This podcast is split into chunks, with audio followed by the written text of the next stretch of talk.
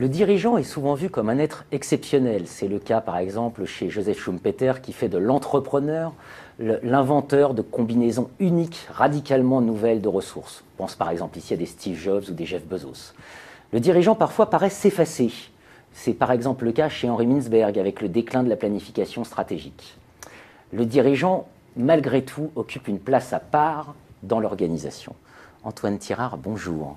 Bonjour. Vous êtes fondateur et président de Next Talent, donc qui est une société, un cabinet de conseil pardon, en management des talents. Vous êtes l'auteur dans l'encyclopédie de la stratégie de l'entrée numéro 28 consacrée aux dirigeants. Euh, c'est vrai que ça paraît naturel, mais on peut peut-être repréciser pourquoi c'est important de parler des dirigeants dans une encyclopédie de la stratégie. Alors en effet, c'est une entrée euh, importante puisque le dirigeant, euh, c'est un contributeur essentiel dans la création de valeur d'une organisation. Il y a des études qui ont été faites sur le sujet.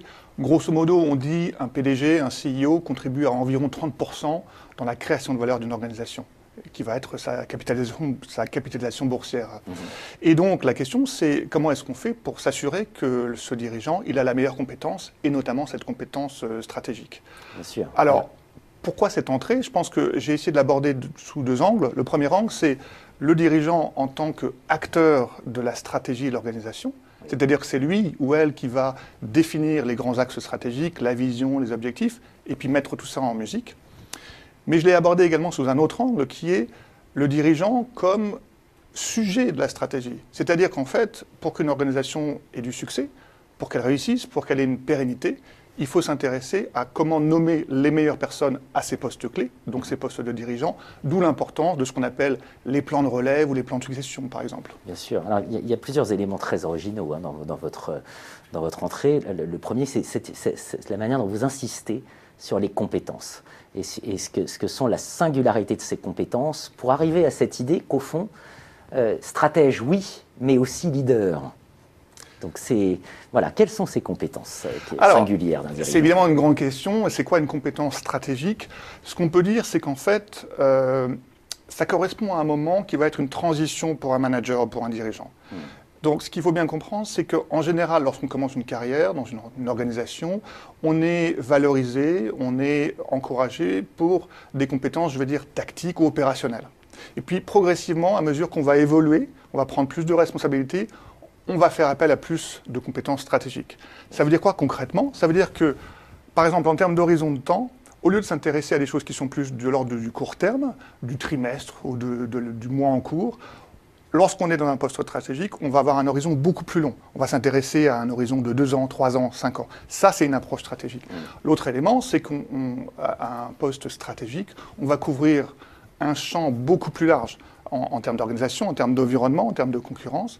Et donc, paradoxalement, alors qu'on couvre un champ plus large, plus complexe, on va devoir prendre des choix, moins de choix, et faire des choix beaucoup plus stratégiques, beaucoup plus impactants et engageants pour soi-même et pour l'organisation.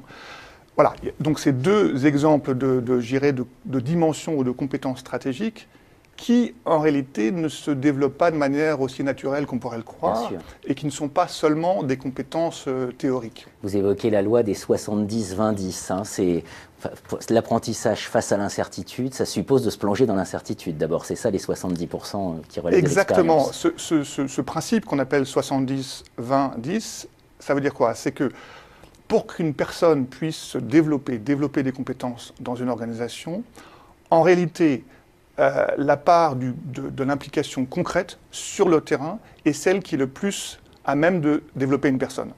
Quand on dit 70-20-10, ce qu'on veut dire, c'est que 70%, 70 de l'apprentissage vient de l'expérience. Le fait qu'on change de poste, le fait qu'on soit amené à prendre une mission, le fait qu'on prenne de nouvelles responsabilités, on s'expatrie par exemple, tout ça, ce sont des éléments, des événements qui vont euh, permettre à un individu, s'il en a le potentiel, de se développer. Les 20%, c'est toute l'importance du relationnel. Euh, on apprend beaucoup par le contact avec son patron, avec un mentor, avec un coach. Donc toute cette partie relationnelle, elle va contribuer à son propre développement. Mmh. Puis les 10% restants, je vous laisse deviner, c'est la partie apprentissage au sens classique du terme, la formation, la théorie, les modèles. Et en réalité, l'impact de ces, 10% est moindre.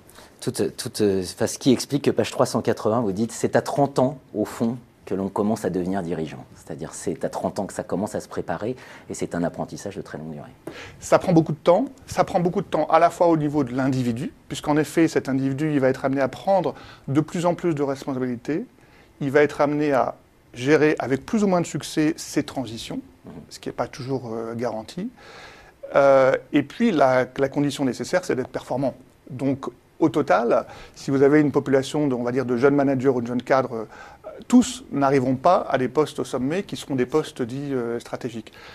Et du coup, ça prend aussi du temps du côté de l'organisation. Et c'est d'ailleurs, je sa responsabilité de veiller à ce qu'il y ait un vivier euh, permanent de personnes qui seront amenées à prendre à terme ces postes clés. Vous expliquez que c'est un des, un des problèmes d'ailleurs, c'est d'avoir la volonté politique réelle d'alimenter ce vivier et de, de, la part des dirigeants en place. Alors, tout à fait. Et ça, c'est un autre euh, élément clé de, de l'entrée. Hein. C'est même un message fort euh, que je m'efforce de, de, communiquer auprès des, des nombreux, nombreuses parties prenantes. C'est qu'en fait, il est fondamental pour une entreprise d'avoir des plans de succession. On peut regarder l'actualité aujourd'hui, pas plus tard qu'il y a quelques semaines. On apprend euh, le décès du PDG de Total. On apprend également l'éviction du PDG du groupe Sanofi. Qu'est-ce qu'on voit dans le cas de Total? Alors, probablement, il y avait des, une relève qui était envisagée. Elle pas été, le, nouveau PDG n'a pas été euh, nommé immédiatement, mais on l'a su peu de temps après. En revanche, dans le cas de, Sanofi, pour mémoire, hein, lorsque l'annonce de l'éviction du PDG a été faite, le cours de l'action a baissé de 5% en réaction, en sanction immédiate. Et l'autre difficulté, c'est qu'à la date d'aujourd'hui, il n'y a pas de successeur qui a été nommé. Or, ce que je prône, c'est que l'organisation euh, fasse en sorte de nommer à l'intérieur son successeur. On a bien sûr des cas extrêmes où on, voit des PDG qui sont nommés et recrutés de l'extérieur, mais ça sont des cas plutôt particuliers et originaux. D'une manière générale, les entreprises qui développent leurs futurs dirigeants ont plus de, ont plus de succès. Hmm. Vous, avez, évoqué le, rôle du dirigeant dans, le, dans, la création de valeur, vous avez évoqué aussi euh, la, chute de 5% du cours de bourse. Euh, vous évoquez aussi, aussi dans cette entrée la prise de pouvoir par l'actionnaire, le pouvoir actionnarial et les tensions que ça peut susciter. Là, vous évoquez le, un dirigeant plutôt interne. On sait aussi que euh, l'enracinement du dirigeant est quelque chose qui est parfois mal vu par, par l'industrie financière. Donc, Comment, comment, comment tout ça s'articule? Être dirigeant, c'est aujourd'hui avoir la capacité à composer avec des, avec des pressions financières, avec nouvelles? Oui, euh, alors c'est effectivement, ça fait partie des compétences, y compris euh, stratégiques du dirigeant, qui, qui, est celle de pouvoir gérer la relation avec, euh, avec les investisseurs et avec le conseil d'administration. Mmh. D'une manière générale, je dirais quand même que les conseils d'administration ont, beaucoup progressé en la matière. Hein. Juste pour, le, pour donner des, exemples, quand on se situe au niveau américain, la, SEC, hein, la, euh, Securities Exchange Commission, qui est le, régulateur de la bourse aux États-Unis, depuis quelques années a quand même nettement renforcé les, ses attentes et la réglementation en matière de plan de succession. C'est-à-dire que il est reconnu que l'administrateur a un rôle plus important justement en matière de développement des talents et de, de, de, de, dans leur capacité à identifier les futurs, futurs PDG. En France, euh, c'est le même cas. L'Institut français des administrateurs a également émis des lignes directrices et un VADEMECOM pour encourager les conseils d'administration et les PDG à travailler de manière plus authentique, plus forte dans la relève des talents. Très bien. Antoine Tirard, donc les dirigeants, euh, une entrée à retrouver, le numéro 28 dans l'encyclopédie de la stratégie, pour mieux connaître cette catégorie particulière, singulière que sont les dirigeants. Je vous remercie de votre venue. Merci de m'avoir reçu.